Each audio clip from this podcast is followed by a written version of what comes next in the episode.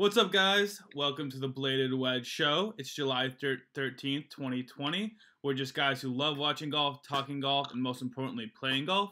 If you don't yet, follow us on Twitch and Instagram. That's the best way to keep up with what we're doing. I'm Trey Pizzetti, and I'm here with my good friend, Alex Chaco. How you doing, man? Good. Played some golf this weekend, right? Yeah. I'm back up in Traverse City, Michigan. Went down to Arcadia Bluffs, which is my favorite course in this area and honestly to play around the world. So if you are in the northern Michigan area or in Michigan in general, definitely make the trip up there. It's a little pricey, but if you've never played it, it's definitely worth the price of admission. And you know, if you do go twilight, it makes it a lot more reasonable. So definitely check that out if you're in Michigan. How's the Jersey Shore treating you? Good, man. Just another weekend down the beach. I have to start playing some golf down there. Uh-huh.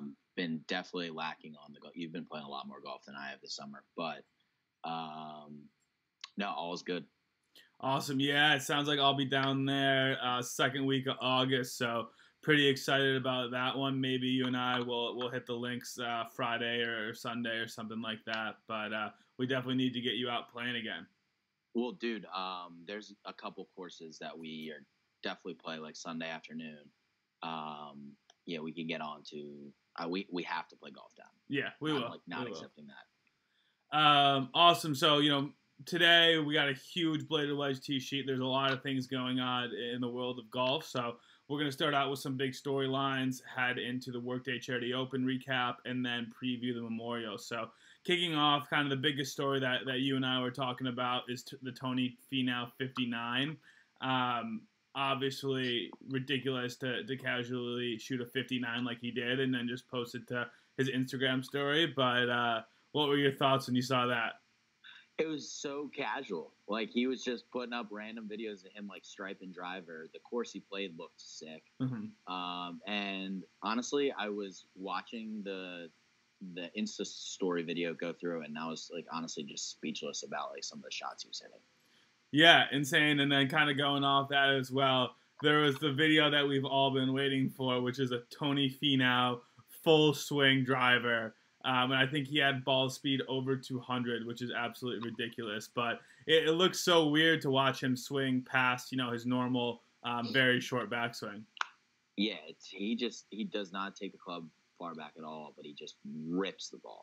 Absolutely, yeah, absolutely smokes it. And when he swung that far back, like, I just couldn't get used to it.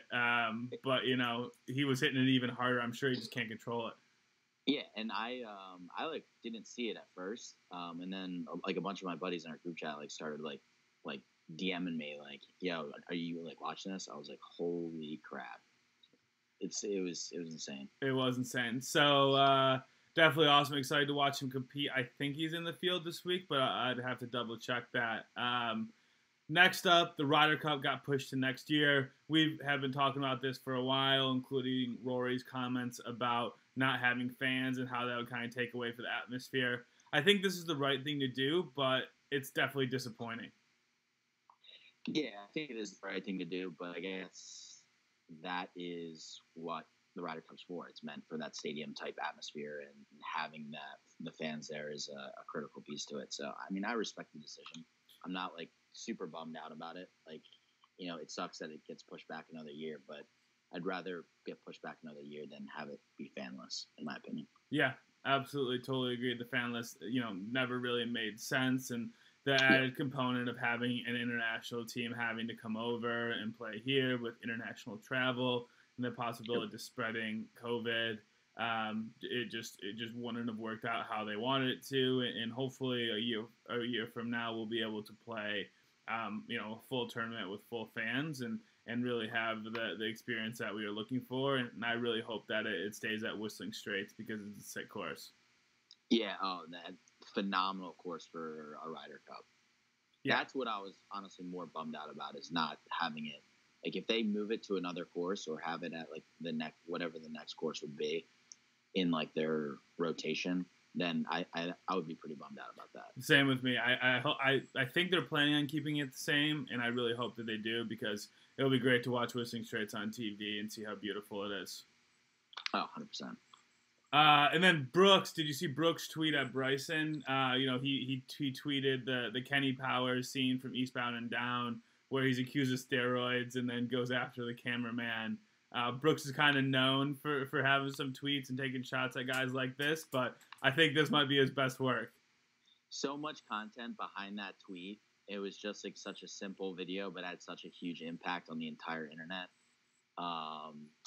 It was just perfect. It was the perfect timing. It was the perfect, like, Brooks is 100% the guy to do it. Like, definitely just like joking around. Like, I don't think it was anything like harmful. But yeah, it was fantastic. I totally agree on that. I mean, he's just messing with them. I think, you know, there's a lot of people talking about, hey, did he do steroids? Like, he gained a lot of weight really quickly. And I think Brooks is just, you know, adding a little fuel to the fire, like making a joke, like poking fun at him. And there's people calling for him to get fined or suspended because of that tweet. And I was just like, come on. Like, if you're going to start doing this, you're just being like stuck up, like snotty, old golf fans.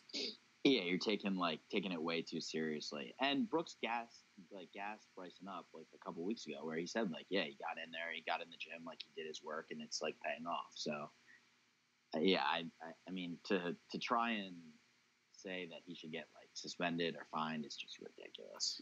Absolutely, and it's going to be great to see him. Potentially them play together, either just in a normal round, or if it would be amazing to watch them on a Sunday, like battling it out, or like at a major or something. And not that it would be like contentious or anything like that, but you know, these guys are ultra competitive, and just adding just a little bit of bulletin board material out there would be fun to watch. Yeah, fantastic. That would be a dream final pairing in any major. Uh-huh. Especially with Bryson and hitting bombs and seeing, watching how that's going to translate to a major, because I keep going back and forth on whether, you know, what Bryson is doing will work in the majors, or if he's going to be punished a little bit more by some of the longer drives. So that's going to be something I'm watching out for as well. I'm thinking the same thing, but I feel like at the end of the day, it's going to be such an advantage to him. Like, just being able to go out there and hit the ball that far, like, it's going to be huge. Totally agreed, and if he can keep the accuracy up as well as good as he has been, then I'm on your side. If it does start losing a little bit, he will be punished more in a major championship than in a regular tour event, and especially the Detroit Country Club, which is where he won last week. Well, and the hardest part about it is, like, swinging the golf club that hard and being accurate is like impossible. Mm-hmm. Like, that's so hard to do on like consistent basis that if he can continue to keep it up, like, I mean, it'll change golf. Mm-hmm. Yeah, it's gonna be awesome to see. It'll be, you know, like we've said in the past, it'll be interesting to see if anyone else tries to do that. It'll be interesting to see if his putting continues to improve, and if he can dial in some of his wedges. I read an article today talking about how, you know, he uses the same length for every club, and how that could be potentially hurting him on his wedge game, just not as much feel or control. But, you know, I could see him making a change there and switching it up and having some shorter wedges. But just some interesting points there. Moving on, we had the Workday Charity Open this weekend at Muirfield Village in Dublin, Ohio. Wasn't the strongest field out there on the PGA Tour, but there's a lot of really good players in the mix, and watching some young guys play well is always great. Just the first thing that we'll start off with is Brooks on Friday. Had kind of an up and down first round, and kind of a up and down first half of his second round, and then out of his last 7 holes, he made 5 birdies, and so he missed the cut by 1, I think it was, or he was out by 1 at the time, and he wasn't originally supposed to commit to next week at the Memorial. But he just automatically committed after that. He's like, yo, I'm hot. And I just think it's the funniest thing, because it's like, it's such a move that we would do. It's like, oh, I birdied 18, or like, I hit a great drive on 18. I'm like, oh, I'm ready to play tomorrow. Like, let's go. Yeah, and you know he was like pissed at himself too, because he probably is like, I could have played so much better this week. Like, there's no way I'm like not playing next weekend. Yeah, absolutely. So that would be great that he's committing. You know, the main thing we have to talk about in the Workday Charity Open is JT versus Collin Morikawa. absolute epic battle. JT started out 3 strokes up at the start of the day, and then lost the lead, and then got another 3-stroke lead. And I think Collin Morikawa was down 3 with 4 holes left, and ended up coming back to tie it. And then a 3-hole playoff later came out as the champion. What were your biggest takeaways of the battle between those two players, and then obviously how well Collin Morikawa played coming down the stretch? Yeah, Morikawa, he's the real deal. Like, he's nasty. I thought the playoff was awesome. The one thing I will say, though, is, like, during the playoff when they had that, like, 1-2 punch where JT made that, like, ridiculous 50-footer, it had, like, 10 feet of break, like, downhill. Like, crazy that he rolled that in. When he made that putt, that's, like, the type of scenario where with no fans, it's kind of, like, lackluster. Oh, 100%. He just heard, like, Jim Nance going crazy and then, like, JT, like, screaming, but that was, like, it. And that was, like, soft claps where if there was, like, an arena like a stadium-type feel, that would have been electric. I was freaking out watching it. Yeah. It was nuts. Yeah.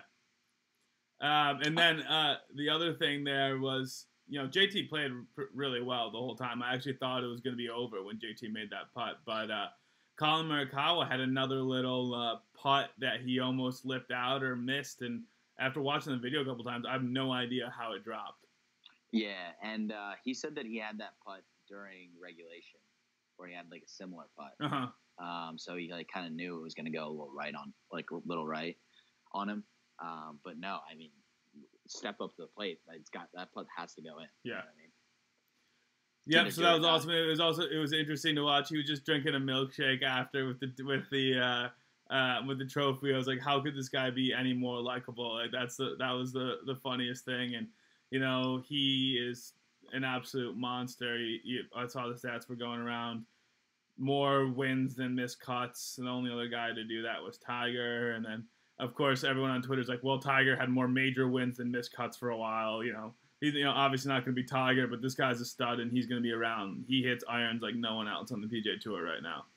Yeah, he's not going anywhere. He's young too, isn't he? Like 21. Yeah, I think he's a little older than 21. I want to say 23, but still very young. That's crazy. Yeah. So moving on, we have July 16th, so Thursday through Sunday, we have the Memorial Tournament at Mutual Village again. So this is a back-to-back at the same golf course. It's going to be very interesting to watch the course and when the condition it's in. I know they are going to roll the greens to make them a little bit faster. I know a lot of players were complaining about that for the Workday Charity Open. They weren't as fast as normal, so that'll be good to watch. And the big storyline that everyone's talking about and we're all excited for is Tiger is officially back. I mean, it's about damn time. Mm-hmm. He's just been sitting on his butt probably for the last couple weeks, like not playing in these events. Like, I get it. Like, this is Jack's event. Like, there's a lot of like, could you know potentially be like, I wouldn't say a fifth major, but you know, it's one of the more premier PGA Tour events and stops every year. So it's definitely gonna be nice to see him back, and I'm hyped to see this tournament because it's always a good finish. Yep, and a place where Tiger has won a lot before. And so he's 2,500 plus 2,500 on his odds. The favorite this week is actually Bryson coming back. And, you know, obviously that's a combination of his play as well as his popularity that makes him the favorite. But, you know, it's him, then JT, then Rory. So still pretty crazy that he is the favorite. Yeah, and I don't think he's going to play well. I bet he, like, just makes the cut, maybe shoots, like, a couple under. I just think he played so well in the match, like, back when he did that thing with when he did the charity thing, that to take time off was just, I think, a little strange. But, I mean, hopefully he comes out and plays well. I just don't think. I don't think he'll make much noise this week. Yeah, I'm not sure Tiger will make much noise either. Obviously, this is a course he's very familiar with. I think he'll play pretty well. I don't think he's missing the cut, but I'm not expecting him to come off. And this is kind of a theme that we've talked about a lot on this show is, you know, you have to play and get in these competitive moments and get used to that those juices again. And then once you do that or play 1 or 2 or 3 rounds, then you kind of can get back into the groove. Yeah, definitely. Awesome. Before we get to the interview, we are still looking for help. So if you want to be our third, help us out in social or video editing, shoot us an email, bladedwedge@gmail.com. Again, make sure to follow us. And then reminder, we will be on next week at 8 p.m. So check us out then. To finish today's episode, we are going to be playing our interview with George Bryan from the Bryan Bros. Great college golfer, played on the mini tours and continues to play in tournaments from now and then, but has really shifted his focus to video producing content on Twitter, Instagram, and YouTube. Super interesting interview about how him and his brother Wesley, who plays on the PGA Tour, grew up together, as well as their dad being a pro. So Chuck and I learned a lot, very interesting, and a great guy. We'll probably have on again if he wants to, because it was an awesome interview, and we really enjoyed it. So have a great week, guys, and we'll talk to you soon. Later. What's up, guys? Today we have George Bryan, professional golfer, as well as half of Bryan Bros Golf. Super excited to have him on. Chaco and I are big fans, following him on our personal Instagram accounts for a long time. Really enjoying the content that they put out. How you doing, man? Gents, good morning. Doing great. Thanks for having me on. Yeah, it is a little bit early. It's 8:30 on a Monday morning, but we're up ready to get after it. With COVID and the kind of weird hours, the normal schedule doesn't apply. So kind of segueing into that, how is COVID treating you? Where are you kind of bunkered down? Aiken, South Carolina, and obviously down south, the golf course is never closed. And honestly, kind of transitioning to YouTube more this year, I haven't felt a huge impact where, people in the workforce or, other, PGA Tour players didn't have anything to do for what, 3 months. Where me, I was still shooting content, playing golf regularly, but, so there was it's been weird because, I've not thrived or flourished, but like nothing has changed too much other than some regulations here or there. Whereas everyone else is like operating in this weird, state. So it's been definitely weird, but honestly, as a golfer, not too much has changed. I know. It is awesome. Like, it feels like golf is the only outlet. I'm up in New York and Chaco's in Philly, So a little bit more of the epicenters, but golf has remained pretty normal. And, the PGA Tour really changed, or the USGA changed the rules around the flagstick just in time. So that kind of worked out for them.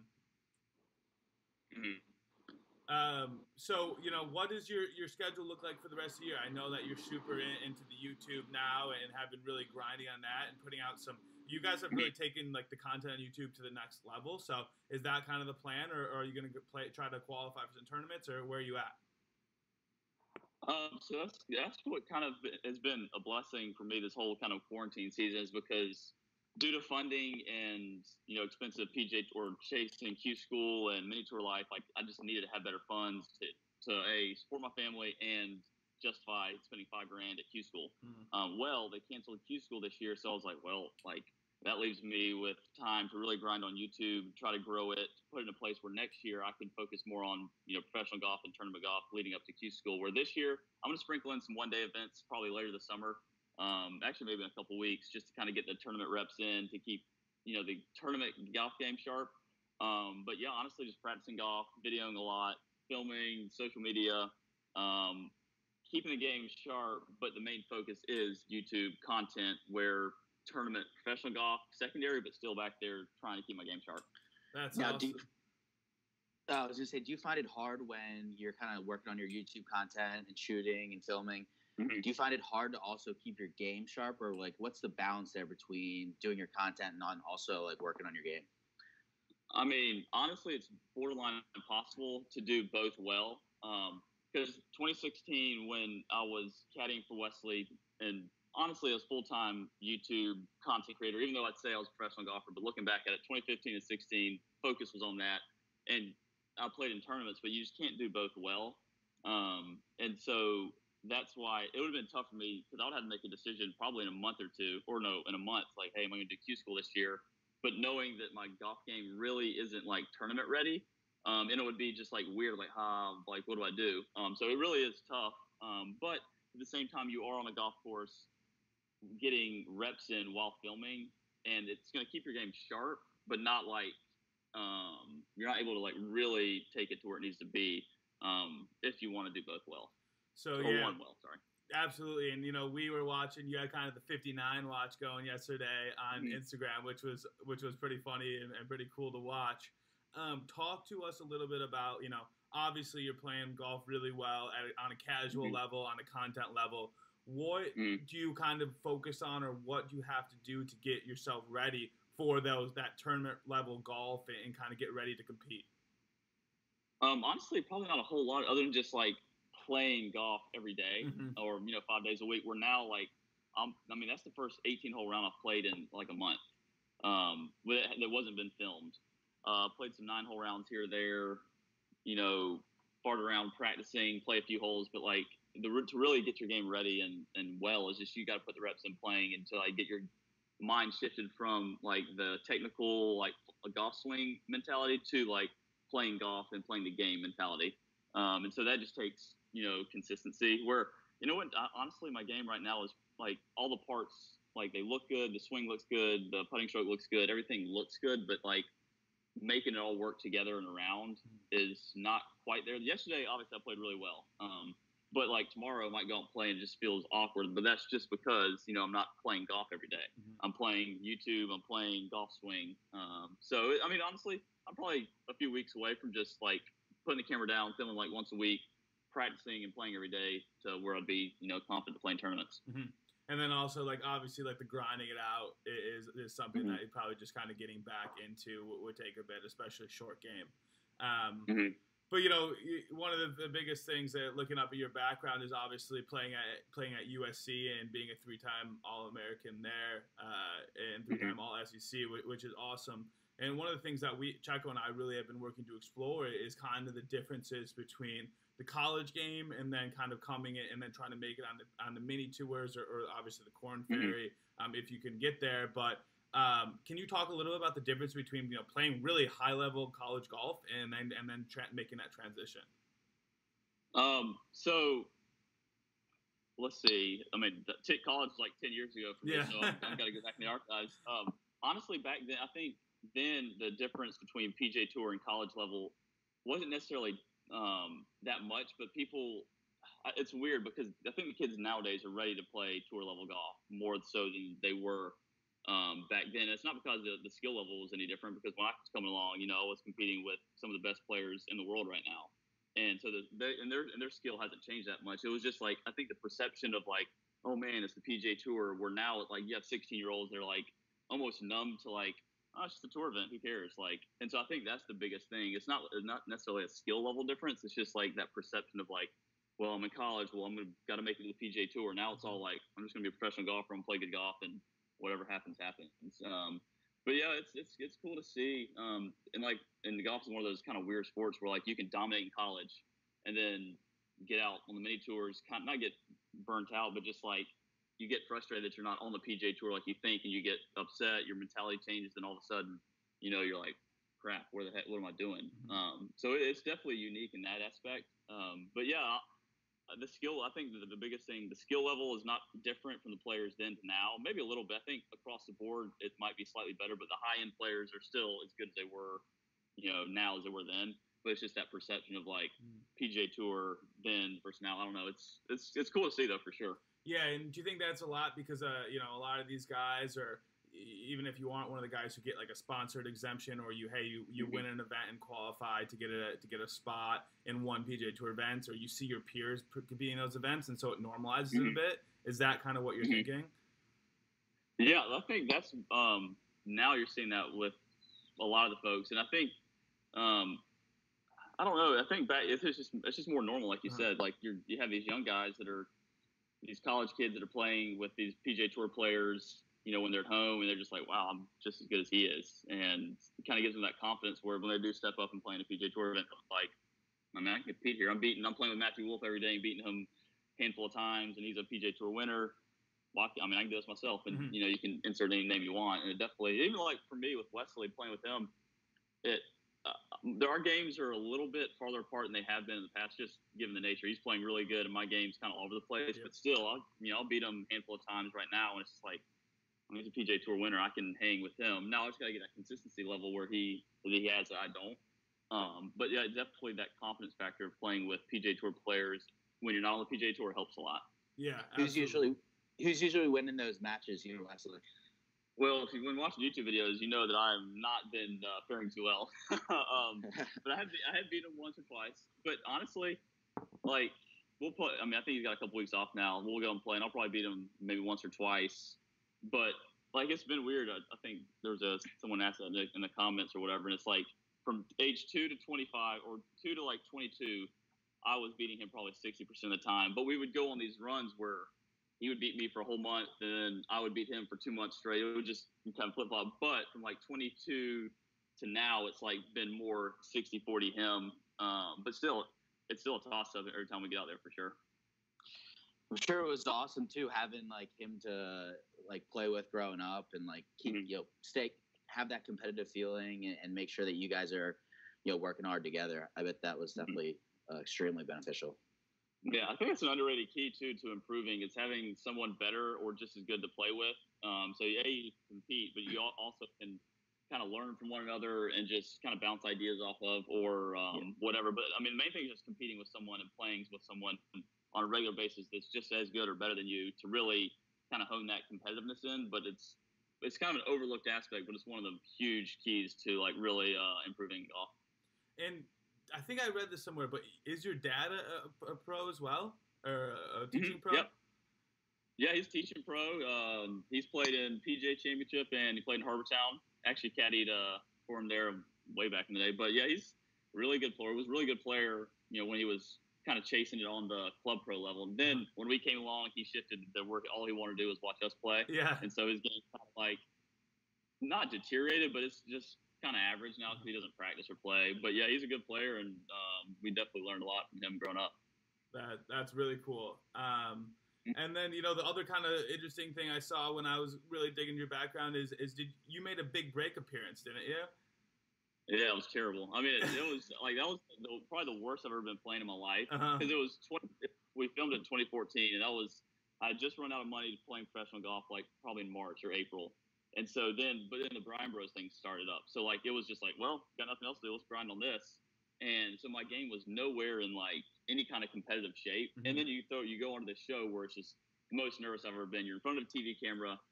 You're not playing good. And you're if I miss this shot, I can't get a mulligan. I can't, go and hit the next shot to, recover. It's just, the nerves were insane. And so, I looked like an idiot. And it was, honestly – I watched the show growing up. One of the coolest things ever is to be a part of it because you grew up watching the show and now you're on it.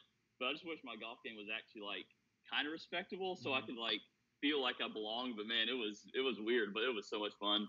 Yeah, kind of seeing how the show works. Yeah, I'm so interested in how the show works. It's something that I always watched growing up and definitely had some dreams of being on. It was just cool how they also kind of segmented the game to make it more fun for the game show. I don't know if it exactly translates to who the best golfer is all the time, but it was cool how they kind of made the quirky events to compete in. Yeah, I agree. And honestly, Richie won. So, he was got his tour card the next year or web card. I can't remember, but really good player. And even most of the players on that were really good. So that one kind of shook out. Well, I think Wesley, he got eliminated on the second show or third show or whatever, but he was playing some of the best golf he's ever played, and now he just kind of got unlucky with some of those games. But for the most part, it shook out the top players really were kind of moved on. Because I remember is at the Big Break, it's you compete and then you go and then you have to play 1 versus 1 on a hole, and it's a 1 hole or a 3 hole stretch. And I remember being what you pull 1 shot and you make 1 bogey, and then that means that you have to go home. It's so it's so tense. Yeah, but obviously pretty cool experience. We'll have to. Absolutely. I guess we won't dig up that footage, but we'll have to go check it out maybe. It was I watched it the other day. It was fun. It was funny to watch. Yeah, I had the long hair, and I'm like, oh, this is my win. Well, it'll always be a good memory. And during quarantine too, they reran like a ton of the episodes too, because they needed content to try and fill space. Yeah, I watched it. I'm not gonna lie to you. I watched it and recorded it for sure. But it was, definitely go back and you'll get a good laugh out of it. So I also know that you do a little caddying for your brother, and it sounds like you've done some caddying for your dad as well. How do you approach going and caddying for them compared to like playing yourself, or like how is that different? For Wesley, honestly, it's really easy because, like, well, hey, if you're caddying, you got to know the person, you got to know the player, and, like, me as a player, I can't do what I would normally do, like, because that might not work for Wesley. Mm-hmm. Now, Wesley, it's one of the unique cases where you can go out and caddy for him today, and I can caddy for him where you get the greatest caddy of all time, Stevie Williams, or whoever, insert Ted Williams, Ted Scott. That they're all going to do the same for Wesley because he just needs someone to be a friend, hang out, laugh with. Give him the numbers, like, but Wesley makes all his own decisions, and like the caddy he's got right now, Willie, is perfect because he's just a normal dude. They have the same kind of personality type, dry humor, but Willie's great at what he does. One of the really good caddies out there. But for me, I would just go out there, try to make him laugh if he needed to, make sure I got my numbers right, and then let him do his thing. And if he does ask me, hey, what do you think? Then I can obviously use my golf knowledge. Like, hey, this is what I think you should hit. Or I would just go, hey, I think you should hit this yardage shot. And then he picks his club. Or if he, if he's in between, I just kind of reaffirm with what he believes he should do just to really give him confidence. But he's super simple. That's what makes him, I think, very unique is, like, he just wants someone there to hang out. And when he's in that kind of mindset of just a normal round of golf with the boys or with his friends, he's going to play really well. And when he gets too over-analytical, like, all right, well, the wind's doing this. Like, do you think I should knock down 8-iron or the stroke 7? Or that's when he's kind of not going to play his best. Very interesting. And how do your guys' games differ in that way? Are you similar in like, hey, you want to have it more of like that friendly where you're just kind of out there playing with the boys mindset, or are you more analytical than he is? I mean, by nature, I'm going to be more analytical, which is annoying because I don't need to be. I need to be like him to compete well. Like, when I'm playing, if I'm just playing like a normal round of golf, I'm going to play good. But it's the times that, or the reason I've been struggling as much, or I tend to struggle in professional golf, is I make it something that it's not. I like, oh, well, it's a tournament. I got to try harder. I got to do this, or I get nervous. And instead of just like, dude, just go out there and play golf. You had a bad shot. Who cares? It's just golf. That's what I tend to make it something that it's not. And instead of just making it fun, relaxed, round of golf, I'm just hitting golf shots and trying to shoot as low as I can. That's awesome. Yeah, I feel like that's definitely a skill that you have to refine, is kind of trying to find that mindset that you need to be in and being able to get there to play really, really good golf. But moving on to, the YouTube content that you have going, how, kind of talk about how that really got started and then where you are trying to push it going forward. So obviously, 6 years now, we started these kind of trick shots things by accident. It grew to a lot. People kept watching the videos and like it really grew on YouTube a lot. And I was like, man, this is kind of cool. Whatever. So we turned into a business. Wesley gets on a tour. And then like once he got on a tour, it kind of stopped and turned into just me. And I didn't know, like, he didn't have time for it. So I'm like, well, what do? I'm not a trick shot guy. So then that's when I'm like, but then also that's when I started playing and focusing more on my side of golf. So was on PGA Tour Latin America, PGA Tour Canada. So I didn't really have time for the YouTube social media thing, but I just kept it up just to make sure, or just to like, if I ever needed it or wanted to go back to it, it would still be there. So I would post kind of sporadically, but I was a golfer first. Now fast forward to 2020, it's kind of shifted where I'm content creator first, but also professional golfer. And so now I'm just trying to like really grow it and kind of see where it goes and focus more on, my obviously background in golf and professional golf. I have some stuff I can offer on the like technical side or improvement side, but also I want to make fun golf videos where you can just consume and just, if you want to watch good golf and maybe have a few laughs or kind of relate to a golfer, you can watch with that aspect without wanting to like get better. So fun golf videos, challenges where I play 18 holes, try to shoot, see how low I can shoot. And then I'll kind of sprinkle in some, hey, if you want to, improve your driving, or if you want to improve your course management strategy, I'm going to offer that content as well. But really, just see where that goes. I don't know what it looks like, but I'm just going to be putting content out there that hopefully people keep enjoying, and we'll see what happens. Yeah, that's awesome. I really enjoyed your content. I think, Random Club Golf with Eric Lang and Riggs are really kind of pushing the envelope on that more of that fun golf content side, right? You know, not everything has to be an instructional video where they're telling you where your hands should be. It's more of like, hey, I want to watch either good golfers or entertaining people play cool courses and, you know, commentate about it. So I've really enjoyed, you know, your stuff as well as those other guys from like a consumer perspective.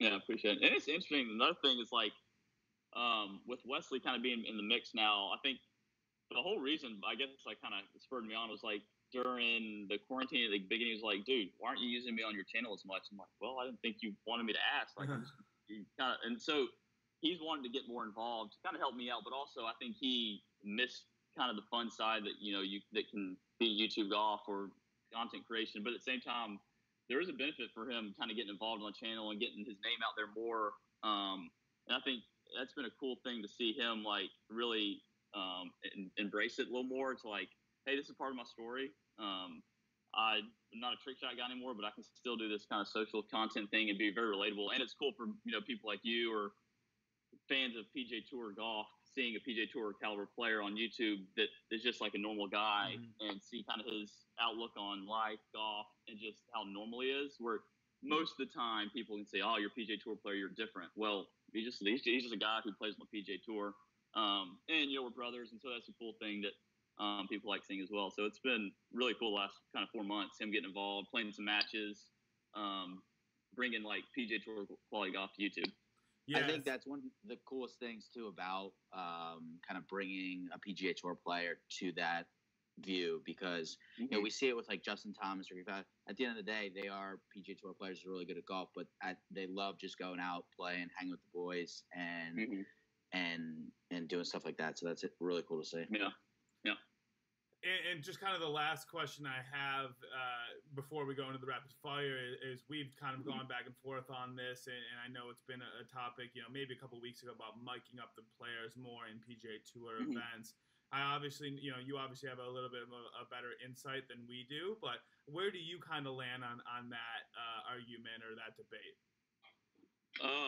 Me and Wesley actually talked about it because he's all for it. Like, he's not going to change who he is. Like, he's in the last, like, honestly, the thing with him and Bubba, he would be like that if he was leading a golf tournament. And that's what people would be cool to see is like, hey, wow, this guy's actually leading a tournament. He's just asking all these dumb questions or saying all these funny things or whatever. But Wesley was like, they don't need a mic us. They should need to get like a boom mic that's like can capture like the caddy commentary, stuff like that, where it's a little less invasive, but like at the same time, honestly, I think they should do more of it because it is those moments. Like, I think there's been some comments where like they don't want to like what between the player and the caddy is personal or like confident or private or whatever. I'm like, yeah, I get that, but at the same time, it's like really cool for fans to see what they're talking about. Like, wow, that's what they're talking about there. They're not actually like being so serious. This is how simple it can be, or little nuggets that would be really cool to see, like the Tiger Woods or the Justin Thomases say. But obviously, you know, Wesley, I like watching him mic'd up because he brings a relatableness and, like, just a normalcy to, like, that the PGA Tour kind of caliber golf.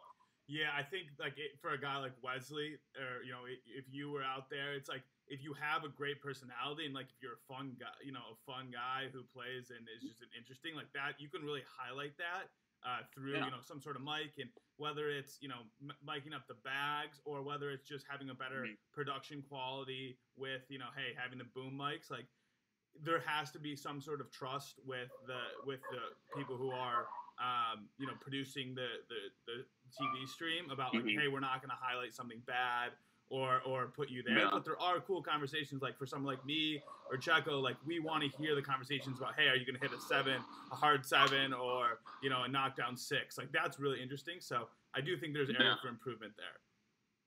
Yeah. And if people go back, because I'm a social media guy, so I go and scour. Anytime Wesley or you know, whatever, I kind of see what people are saying or like, because in my comment section, everyone's like, they really like and enjoy Wesley's personality and his comments and, we implemented a little Wesley cam in the carts that people in our matches really, really loved. And so, like, I would go back. Then I go back and read, like, when he's mic'd up and how the comments are, you know, we love this. This is awesome. But, you know, Wesley cam, here's Wesley cam, yada, yada, yada. And so it's cool that people are really enjoying that side of, like, professional golf. And so I think there's a way that PJ Tour can definitely do this because it's a need. Like, I mean, I'm biased towards Wesley, but you know, you get these other players that actually have a big following, you know, the Brysons, the Brooks Koepkas, like just to have little snippets that could be, you know, used in some way that would definitely add value to golf for sure. Yeah, and it's also like if you're good and you're a good person, like it's going to add to your brand as well. So with that being said, let's jump into the rapid fire questions. Chaco, I'll let you take it from here. Perfect. So let's start with number one. What's your favorite major championship? All of them. Let's see. British Open because you can wake up early and watch golf. The Masters because it's the Masters. U.S. Open because it is a massive amount of coverage all day, every day on a brutal course. And the PGA because my dad's a club pro and, you know, I've been in caddy or been there in caddy form there as well. So all of them. I love that. Favorite club in the bag. What do you hit the best? Probably my driver for sure. Favorite course ever played? Subtle flex, but Augusta National. Runner-up is St. Andrews because the home of golf is ain't nothing like it. Standing there on the first tee with right there in the town, seeing like where golf was made basically. So Augusta National, obvious number one, but close second is Old Course St. Andrews. I can honestly say that's the best answer we've heard on our show so far. Who did you play Augusta with? My dad played twice. Played my dad, my brother, and then the he was the chairman at the time, Hootie Johnson, and yeah, it was pretty sweet. Although the second time I played, got absolutely smoked by my dad, my brother, and by like 75-year-old Hootie Johnson, who was riding up on the senior tees in his cart and just dropping bombs. I'm like, I'm out here just getting run over by everyone. And I'm supposed to be having a fun time at Augusta, and I'm shooting like 85. It was awesome day. It was very, very interesting. But yeah, it was unbelievable. That's so cool. That's awesome. And then lowest round ever. Was it the 60 yesterday? Shot 59 twice. One at the course, that little short course I play that I didn't shoot 60 at yesterday. And then a 59 on a real par 72 at Northwoods a few years back. And lowest in the tournament is 63. Wow. So. Awesome. Perfect. Well, we really appreciate you coming on. This has been great. We definitely would love to do it again in the future, but good luck on the YouTube content. Tell Wesley we said good luck this year, and we'll keep following you closely. Yeah, appreciate it. And, tag and share. I'll share this whenever it goes live or whenever this finishes. I'll be sure to get some love. So just let me know how I can help, and appreciate you guys for having me on. Awesome. Thanks, man.